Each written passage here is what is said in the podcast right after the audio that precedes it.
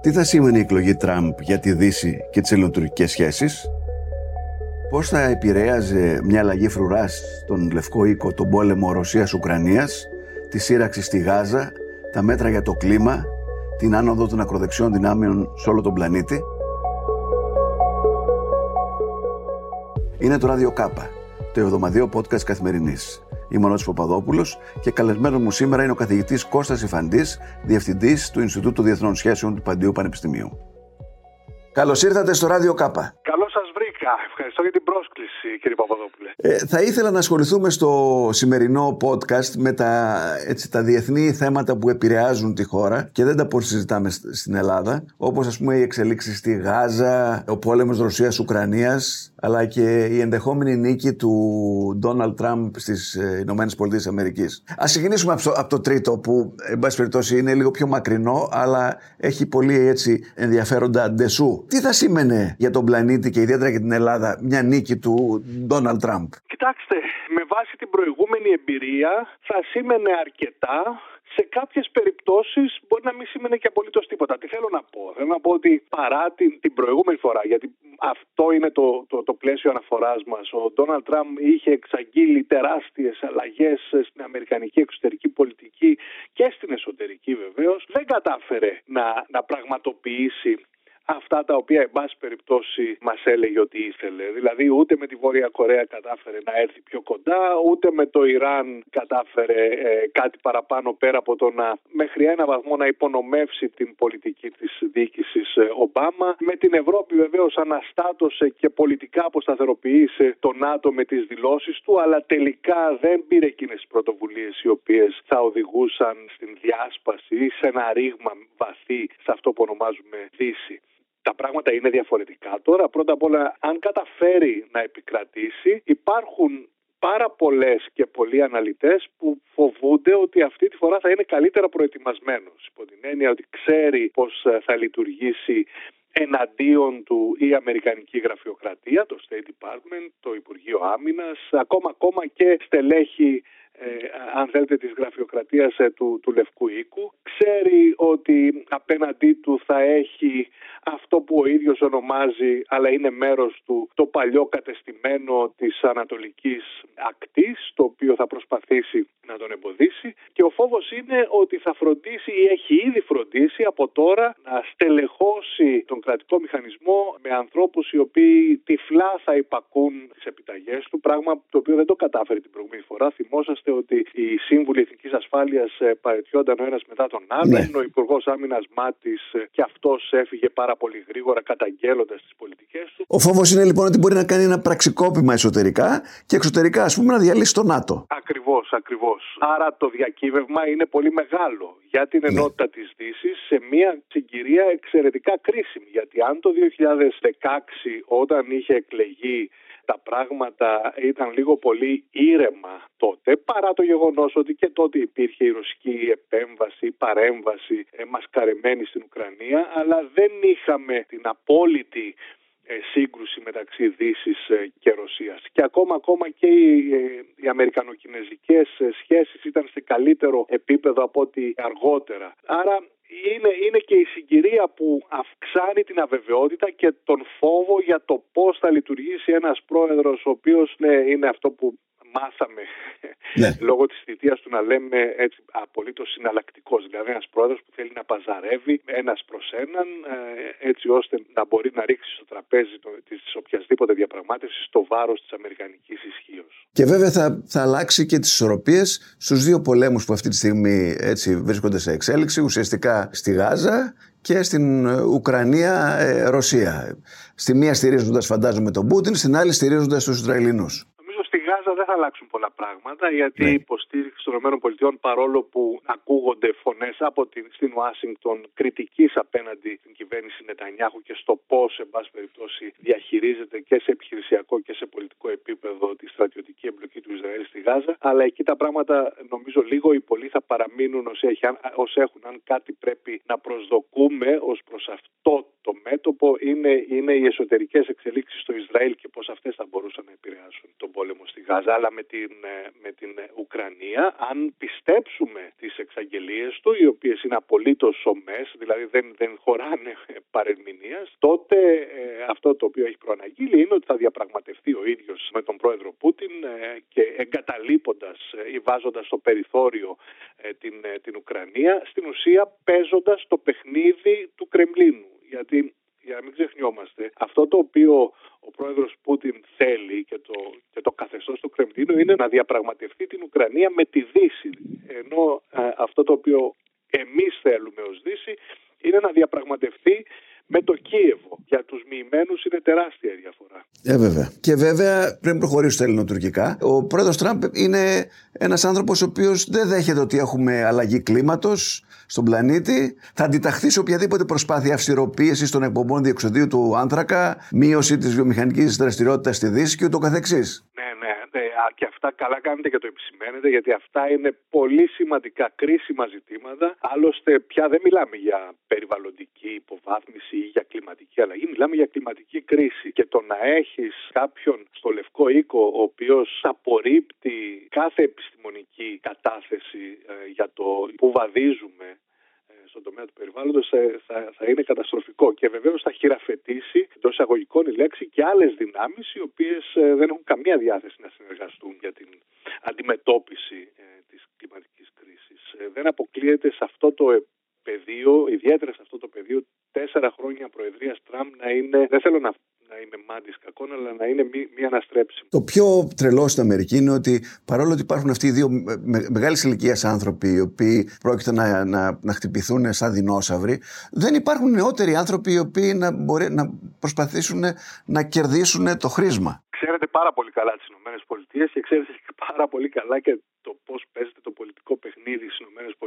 Δυστυχώς οι ΗΠΑ είναι μετά τον, τον εμφύλιο πόλεμο είναι ίσως η πιο περίοδος όπου ο διχασμός ε, φτάνει σε, σε, σε δυσθεώρητα βάθη μεταξύ ε, ρεπουμπλικάνων συντηρητικών και των πιο αριστερών εκδοχών του Δημοκρατικού Κόμματος μεταξύ της αγροτικής Αμερικής ε, και της ε, αστικής Αμερικής μεταξύ των δύο ακτών και της αυτού που ονομάζουμε βαθιάς ε, Αμερικής και αυτό βεβαίως ε, εκφράζεται ή μάλλον αποτυπώνεται καλύτερα όταν βλέπουμε τις διαφωνίες για τα λεγόμενα κοινωνικά ιδεολογικά θέματα όπως είναι βεβαίως ε, οι αμβλώσεις, όπως είναι το ζήτημα της θρησκείας στις Ηνωμένες Πολιτείες και όχι μόνο, και όχι μόνο. Λοιπόν, έχουμε το πολιτικό σύστημα και την κοινωνία να έχει, να έχει μετακινηθεί προς τα άκρα. Προς τα δύο άκρα έχουμε την απίσχναση του παλιού μεσαίου χώρου, δηλαδή των, των μετριοπαθών ρεπουμπλικάνων και των μετριοπαθών των συντηρητικών δημοκρατικών, ε, δηλαδή εκείνου του χώρου που παρήγαγε παραδοσιακά τις μεγάλες συνενέσεις στις ΗΠΑ. Ναι. Είμαστε σε μια εποχή που οι συνενέσεις αυτές φαίνεται να έχουν τελειώσει και γι' αυτό και δεν υπάρχουν άνθρωποι που μπορούν να εκφράσουν. Όσοι είναι πίσω από τον Biden ή όσοι θα περιμένουν στην ουρά να τον, να τον διαδεχθούν στο Δημοκρατικό Κόμμα αυτή τη στιγμή και το ίδιο βεβαίως και στο, στο Ρεπουμπλικανικό Κόμμα είναι, είναι άνθρωποι οι οποίοι προέρχονται από τα άκρα. Κανένας ε, από το μετριοπαθές δημοκρατικό κέντρο ή ρεπουμπλικανικό κέντρο δεν έχει τύχει σε, μια τέτοια εκλογική ε, διαδικασία η οποία είναι βεβαίως όπως ξέρετε πάρα πολύ καλά και πάρα πολύ ακριβή. Και βέβαια το κενό που μπορεί να αφήσει ξέρω ο Τραμπ τραβώντας την Αμερική από όλα τα μέτωπα δεν φαίνεται να μπορεί να το καλύψει η Ευρώπη έτσι δεν είναι; Θέλω να πω βλέπουμε μια Ευρώπη αρκετά αδύναμη και φοβική. Ε, έχετε απόλυτο δίκιο. Έχετε απόλυτο δίκιο. Δυστυχώς η Ευρώπη παραμένει, όπως είχε πει σχολεμένο ο Θόδωρος Πάγκαλος, ένας πολιτικός νάνος. Δεν ναι. έχουμε καταφέρει στην Ευρώπη να χειραφετηθούμε. Δεν, δεν είμαστε, είμαστε καταδικασμένοι να ζούμε με μια απίστευτη στρατηγική μοιοπία και ακόμα και όταν υπάρχουν κάποιοι από το ευρωπαϊκό πολιτικό προσωπικό που, που υπερβαίνουν ε, αυτή την φοβία, τη δηλία να, να αναγνώσουμε τις παγκόσμιες εξελίξεις ε, έτσι όπως είναι και να αναρωτηθούμε για το που, ποιος είναι, ποια είναι η θέση της Ευρώπης όπως είναι ο, ο πρόεδρος Μακρόν είναι μόνοι τους ή μόνες τους και έτσι δεν έχουμε. Δυστυχώς η Ευρώπη είτε θα ενηλικιωθεί στρατηγικά με ένα πολύ βίαιο τρόπο και θα το πληρώσουμε αυτό γιατί δεν θα έχουμε προλάβει να προετοιμαστούμε είτε θα παραμείνουμε δορυφόροι των πιο έτσι, τολμηρών εντός αγωγικών η λέξη αδυσόπιτων θα έλεγα δυνάμεων που μας περιβάλλουν όπως είναι η Ρωσία, ναι. όπως είναι στο εμπορικό κομμάτι η Κίνα και άλλοι. Με μια άνοδο της ακροδεξιάς όπως βλέπουμε παντού έτσι δεν είναι. Ε, φοβόμαστε ότι η κυρία Λεπέν μπορεί να έχει πάρει τα σκύπτρα. Φοβόμαστε τι μπορεί να γίνει στην υπόλοιπη Ευρώπη με το ακροδεξιό κόμμα στην Γερμανία άνοδος της ακροδεξιάς στην Ευρώπη έχει να κάνει ακριβώς με την αβεβαιότητα και τη δηλία, η οποία μεταφράζεται σε ένα φόβο στον μέσο Ευρωπαίο πολίτη και όταν ο μέσος Ευρωπαίος πολίτης ή οποιοδήποτε πολίτης φοβάται, φοβάται για το μέλλον του, κυριαρχείται από τους, ε, η, συζήτηση από, από δημαγωγούς λαϊκιστές ε, οι οποίοι δείχνουν ως, ως εχθρούς ε, και ως υπεύθυνους για όλα τα άσχημα που μπορεί να συμβαίνουν το παλιό πολιτικό προσωπικό, δηλαδή το σύστημα όπως λέμε, είτε τους μετανάστες, είτε τους ε, εντός ή εκτός εισαγωγικών ολιγάρχες, δηλαδή όλους εκείνους για τους οποίους είναι εύκολο να σταθούμε απέναντί τους. Και αρκεί να μας το πει κάποιος σε μια δύσκολη συγκυρία όπως είναι στην Αμερική ο Τραμπ ε, ή όπως είναι στην, ε, στη Γαλλία η Λεπέν ή όπως είναι στη Γερμανία το AFD. Τέτοιες εξελίξεις δυσίωνες, τι συνέπειες θα έχουν σε ελληνοτουρκικά; Θυμόμαστε όλοι ότι ο κύριος κύριος Τραμπ είχε μια ιδιαίτερα στενή σχέση με τον κύριο Ερντογάν παλαιότερα. Το πρόβλημά μας τότε ήταν όντως, και ήταν μεγάλο, ήταν η αδιαμεσολάβητη πρόσβαση που είχε ο πρόεδρος Ερντογάν, όπως υποψιάζομαι όλοι οι αυταρχικοί ηγέτες του κόσμου στο ΟΒΑΛ γραφείο. Είχε μια ιδιαίτερη επαφή ο πρόεδρος Τραμπ με, με όλους τους ε, λιγότερο ή περισσότερο αντιδημοκρατικούς ηγέτες σε ολόκληρο τον κόσμο. Είχε ένα ραπόρο, όπως λέμε, πολύ ναι και αυτό είναι, είναι, είναι πρόβλημα. Ήταν όμως ήταν μια εποχή όπου, ε, όπου η Τουρκία ε, ένιωθε εξαιρετικά ευάλωτη και όπου ο πρόεδρος Ερντογάν έβλεπε το όραμά του για την πανίσχυρη Τουρκία του 2023 η οποία θα ήταν μέσα στις 10 πιο ισχυρές χώρες του κόσμου παρέπε και έβλεπε απέναντί του βεβαίως ε, δυνάμεις τις οποίες δεν τις υπολόγιζε να αντιστέκονται όπως και όπως ε, η Ελλάδα. Αυτή τη φορά ίσως ο Ντόναλντ Τραμπ στο Λευκό Οίκο να έχει λιγότερη σημασία για τις ελληνοτουρκικές σχέσεις στο βαθμό που η, η τρέχουσα κατάσταση επικοινωνίας, ε, θετικής εμπλοκής συνεχιστεί. Γιατί τι έχει κάνει, ποιο είναι το πιο σημαντικό αυτούς τους 12 μήνες που βιώνουμε μια, μια απόλυτη Ύφεση σχεδόν απόλυτη ηρεμία, ύφεση ναι. ναι στα ελληνοτουρκικά, είναι ότι ε, η Τουρκία παρά τα ζητήματα που αντιμετωπίζει γύρω-γύρω και παρά το γεγονός ότι είμαστε ε, σε αντίπαλα στρατόπεδα, να το πω έτσι, πολιτικά στο, στο ζήτημα της Ρωσίας, στο ζήτημα βεβαίως του Ισραήλ, στο ζήτημα της Λιβύης, δηλαδή σε κρίσιμα μέτωπα που ενδιαφέρουν την Τουρκία, ε, φαίνεται ότι οι ελληνοτουρκικές σχέσεις αυτή τη στιγμή τουλάχιστον είναι προστατευμένες, είναι ναι. σφραγισμένες. Και γι' αυτό είναι μια επιλογή του Προέδρου Ερντογάν, ο οποίος δεν έκανε μια επιλογή να φέρει αυτά τα ζητήματα στο διμερές επίπεδο. Κατά την ταπεινή μου άποψη, ακόμα είναι ανοιχτό ένα παράθυρο ευκαιρίας να δούμε αν ουσιαστικά μπορούμε να συνομιλήσουμε με την ε, με την Τουρκία. Αλλά δεν είμαι σίγουρος πόσο θα παραμείνει ανοιχτό αυτό το παράθυρο. Άρα λέτε ότι αυτό μπορεί να είναι μια μονιμότερη στροφή που κάνει η τουρκική κυβέρνηση και δεν είναι κάτι προσωρινό. Παρά το γεγονός ότι στις διεθνείς σχέσεις δεν μπορείς να έχεις εμπιστοσύνη ε, ούτε ναι. στους φίλους σου, θεωρώ ότι αυτή τη στιγμή η συγκυρία έχει οδηγήσει τον πρόεδρο Ερντογάν ε, και τους ανθρώπους τους στην, ε, στην Άγκυρα να θεωρούν ότι ένα μέτωπο με την Ελλάδα δεν είναι προς το συμφέρον τους. Ακόμα και στην περίπτωση που επανέλθει ο πρόεδρος Τραμπ κτλ. κτλ, κτλ. Οι Ηνωμένες Πολιτείες έχουν κάνει μια επιλογή η οποία ξεκίνησε από την περίοδο Τραμπ, να μην το ξεχνάμε, με τον Υπουργό Εξωτερικών τον Μάικ Πομπέο, να δημιουργήσουν συνθήκες ισορροπίας στο Αιγαίο και στην Ανατολική Μεσόγειο, ευνοϊκής όμως για την Ελλάδα. Και αυτό δεν νομίζω ότι θα αλλάξει. Αυτό δεν νομίζω ότι θα αλλάξει.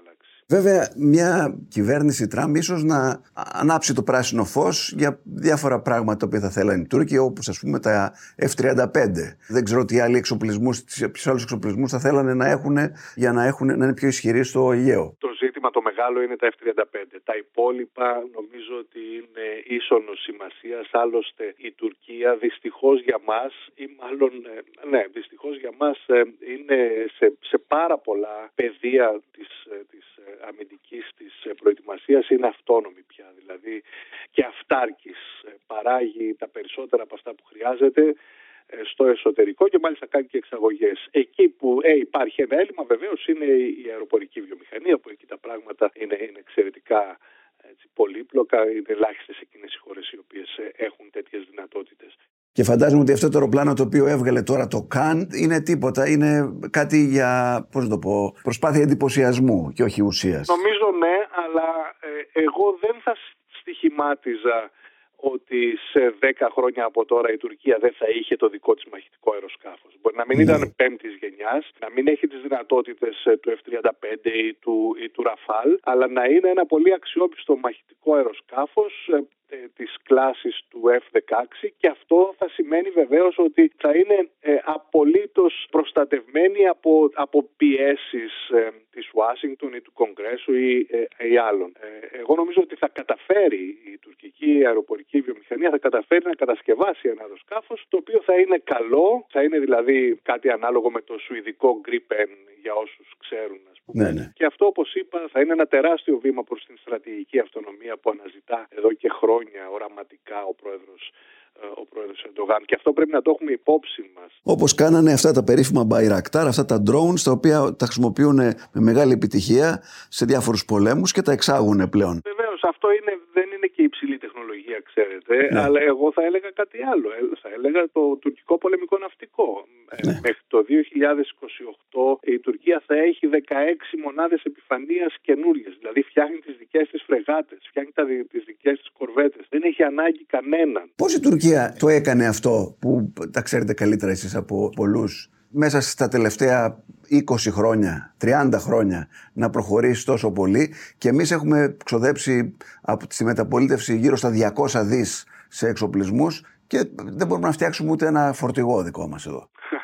Λοιπόν, ε, είναι πολύ μεγάλη κουβέντα, αλλά θα έλεγα θα παρέμενα μόνο, μόνο στην πολιτική αιτία της ανόδου της ε, τουρκικής αμυντικής βιομηχανίας ε, και της, της εκτόξευσής της θα έλεγα. αυτό ξεκινάει από το γεγονός ότι μια χώρα όπως η Τουρκία ενταγμένη στο ΝΑΤΟ από τη δεκαετία του 70 και μετά υπόκειται σε, διάφορες, σε διάφορους περιορισμούς. Ε, μετά την εισβολή στην Κύπρο υπήρχε, θυμόσαστε, το εμπάργκο όπλων εναντίον της Τουρκίας, το οποίο βεβαίως δεν κράτησε τόσο πολύ. Μετά υπήρχαν οι περιορισμοί, το περίφημο 7 προς 10.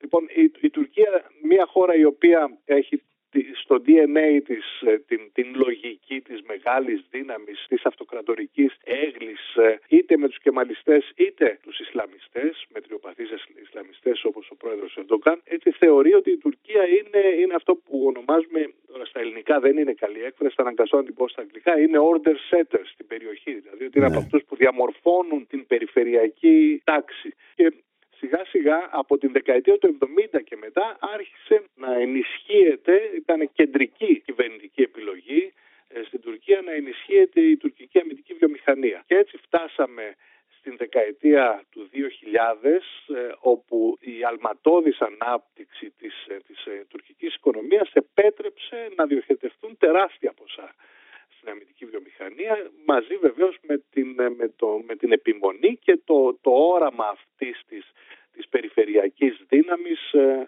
Θα μπορέσουμε εμείς κάτι να κάνουμε. Βλέπω τώρα ότι ο κύριος Δένδιας έβαλε τον κύριο Διακόπουλο, ο οποίος έχει και μια γνώση αυτών των πραγμάτων στην ΕΑΒ και κάνει δηλώσεις ότι θα πάψουμε πια να αγοράζουμε από το ράφι, αλλά θα αρχίσουμε να φτιάχνουμε και εμείς δικούς μας εξοπλισμούς. Νομίζω ότι είναι καιρός. Θα έλεγα ότι είμαι συγκρατημένα αισιόδοξος. Ε, αναφέρατε το όνομα του κυρίου Διακόπουλου. Νομίζω ότι ήταν, ήταν μια εξαιρετική επιλογή. Αλλά πέρα από τα πρόσωπα, αυτό που χρειάζεται είναι πολιτική βούληση. Είναι πολιτική βούληση ε, για τον εξυγχρονισμό αυτής της παραπέουσας αμυντικής βιομηχανίας ε, που έχουμε και είναι, είναι καιρός να ξεπεράσουμε και μερικά ταμπού ω προς το ζήτημα της έρευνας στην αμυντική βιομηχανία. Ε, γιατί πια τα αμυντικά συστήματα είναι, είναι ανήκουν σε αυτό που ονομάζουμε στην τέταρτη και ίσως και στην πέμπτη βιομηχανική επανάσταση. Άρα το 80% του κόστους παραγωγής ενός τέτοιου στις επικοινωνίες, ε, αν θέλετε, ή στα drones ή στα, στα ραντάρ, ε, είναι, είναι το 80% είναι έρευνα και ανάπτυξη. Δηλαδή είναι, είναι το ανθρώπινο μυαλό. Είναι να μπορείς ναι. ε, να έχεις εκείνες τις ομάδες που, που θα μπορούν να αναπτύξουν τέτοιου είδους ε, πολλαπλασιαστές ισχύως όπως τους, τους λέμε. Και εμείς είμαι βέβαιο ότι έχουμε τέτοιες ομάδες αλλά δεν τις έχουμε στηρίξει όλα αυτά τα χρόνια. Ε, βεβαίως. Αν δεν εμπλακεί ενεργά και δεν διοχετευτούν πόροι και στον ιδιωτικό τομέα αλλά και στο ελληνικό πανεπιστήμιο, τώρα ξέρω ότι όσοι ακούσουν αυτό που λέω είτε θα με λυπηθούν είτε θα θυμώσουν μαζί μου. Έτσι. Αλλά α, αυτή είναι η λύση. Και αυτό είναι που έκανε η Τουρκία, ξέρετε. Αυτό είναι που έκανε η Τουρκία. Και το Ισραήλ πριν από την Τουρκία, φαντάζομαι. Που όλα ανάγονται στην αμυντική βιομηχανία. Και ανάγονται στην έρευνα. Ναι. Δηλαδή στο να έχεις ένα πανεπιστημιακό σύστημα αλλά και ένα ερευνητικό σύστημα στον ιδιωτικό τομέα το οποίο να είναι πρώτης γραμμής. Αλλιώς καταλήγεις να αγοράζεις να δίνεις δισεκατομμύρια, να παίρνεις τα F-35, τα οποία θα τα έχεις αν όλα πάνε καλά το 2030, να έχεις ένα μικρό προβάδισμα για τα επόμενα 10-15 χρόνια, ίσως, ίσως ανάλογα με το τι θα κάνει η Τουρκία, και μετά να πρέπει πάλι να ξοδέψεις τα ίδια για να έχεις την, να εξισορροπήσεις για, τα, για, τα, για κάποιο διάστημα. Αυτό δεν είναι βιώσιμο, ιδιαίτερα για μια χώρα η οποία, της οποίας η οικονομία δεν πρόκειται ποτέ να φτάσει στα επίπεδα της ε, τουρκικής. Δηλαδή ό,τι και να κάνουμε θα παραμείνουμε, ακόμα και στην καλύτερη περίπτωση, θα παραμείνουμε ε, υποπολαπλάσια ως μέγεθος ε, της, ε, της Τουρκίας. Ναι, για να θυμάται ο κόσμος, εμείς θα έχουμε 250 δις περίπου τώρα τα επόμενα χρόνια, η Τουρκία θα ξεπεράσει τα 850 δις, μέχρι το 2050 θα έχουμε 9 εκατομμύρια ανθρώπους, η Τουρκία θα έχει 100 εκατομμύρια. Μα γι' αυτό λέμε ότι αυτό δεν πρέπει να μας φοβίζει και να προσέλθουμε σε μια διαπραγμάτευση Όχι, με φοβικά σύνδρομα, αλλά σε κάθε περίπτωση θα πρέπει να αρχίσουμε να σκεφτόμαστε μακροπρόθεσμα και τι ναι. μας συμφέρει και πώς θα μπορούσαμε τώρα που η συγκυρία είναι καλή, τώρα που η ισορροπία ισχύως φαίνεται να διαμορφώνεται ευνοϊκά για μας και τώρα που η Τουρκία δείχνει, εν πάση περιπτώσει, διάθεση ε, να εμπλακεί ε, θετικά, ε, να δούμε πώς μπορούμε να κεφαλοποιήσουμε. Αλλιώς θα πρέπει να αρχίσουμε από τώρα να, να προετοιμαζόμαστε για την επόμενη κρίση. Κύριε Φαντή, σας ευχαριστώ πάρα πολύ για το χρόνο σας. Εγώ κύριε Παπαδόπουλε.